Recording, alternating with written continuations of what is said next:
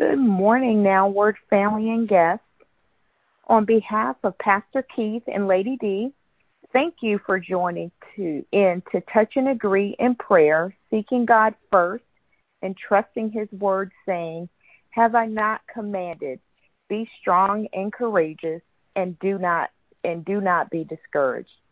Let us join our hearts and minds together in community and our devotion and prayer with promise. The Lord your God will be with you wherever you go. My name is Sister Damaris, and our scripture reading today comes from Psalm 139, 23 through 24. Search me, God, and know my heart. Test me and know my anxious thoughts. See if there is any offensive way in me, and lead me in the way everlasting. So there's so much happening in our world right now. We are in the midst of unprecedented times with this COVID 19 pandemic. We are in the midst of social distracting, distancing, mask and gloves, shelter in place, runs on toilet paper, and rising death tolls. It can be a lot to unpack and digest. John 20 and 19 says, that Sunday evening, the disciples were meeting behind locked doors because they were afraid of the Jewish leaders. Suddenly, Jesus was standing there among them. Peace be with you, he said. We stay locked down in our homes not because of fear, but because of wisdom in the name of Jesus. He will find us wherever we are with the same grace that he gave the disciples even through our walls and locked doors. Today, I especially think about our essential and healthcare professionals who are literally laying down their lives to serve others, and I'm very grateful. Pastor Keith gave us many words to live by by sharing this in the series and giving us a Christ worldview in the series Christ over Crisis. One major point that resonated with me over this series was that Christ is over sin crisis.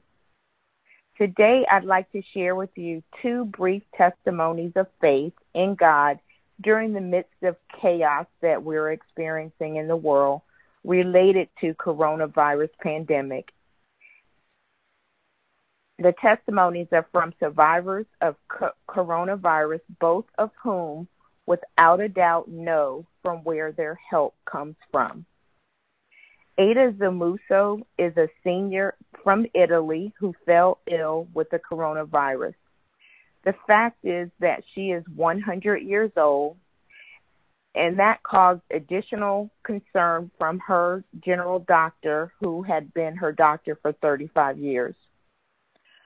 From all of the death reports that we hear on the news, that is a recipe that we have seen over and over, even locally here in San Antonio.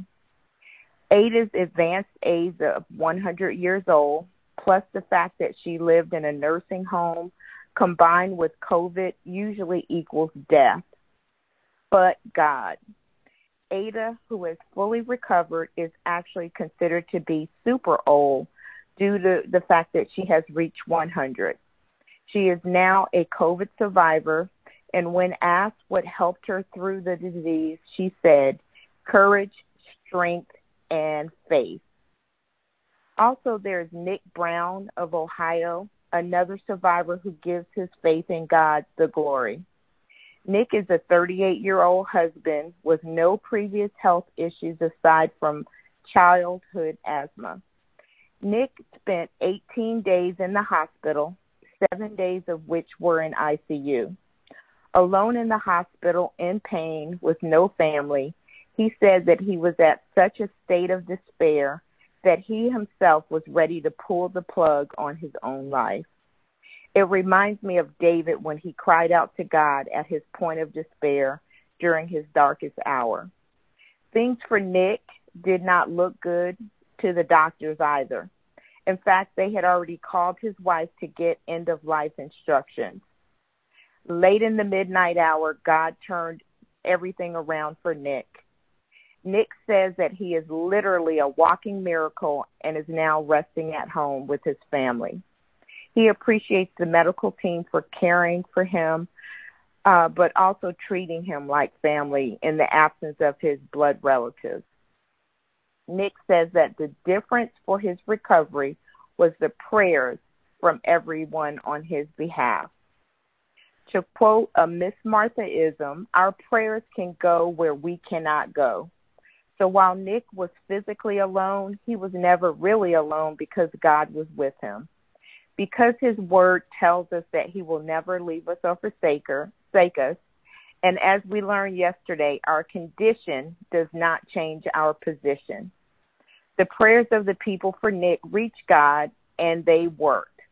Our prayers matter, saints. What we pray matters. This prayer call matters. Our prayers can move God. Our prayers can change eternity. Our prayers can shake heaven. And yes, our prayers can eradicate COVID. So while we thank God that we're not in ICU or a hospital, we may actually know or know of someone who is, or we may even have our own concerns like our financial health, our health, our emotional health, our employment health. The word tells us that if we call out to God, He hears the cries of our hearts. I declare and decree that each of you have peace in the midst of this uncertainty that we have heard from our experts, all the officials, newscasters, Dr. Fauci. And I just say, Father, help us to see the situation from heaven's perspective and make sure that we have heard from the messenger of the covenant when we hear his perspective, it gives us oversight. The devil is a liar. So I pray that you start your day encouraged in your faith through the stories of Ada and Nick.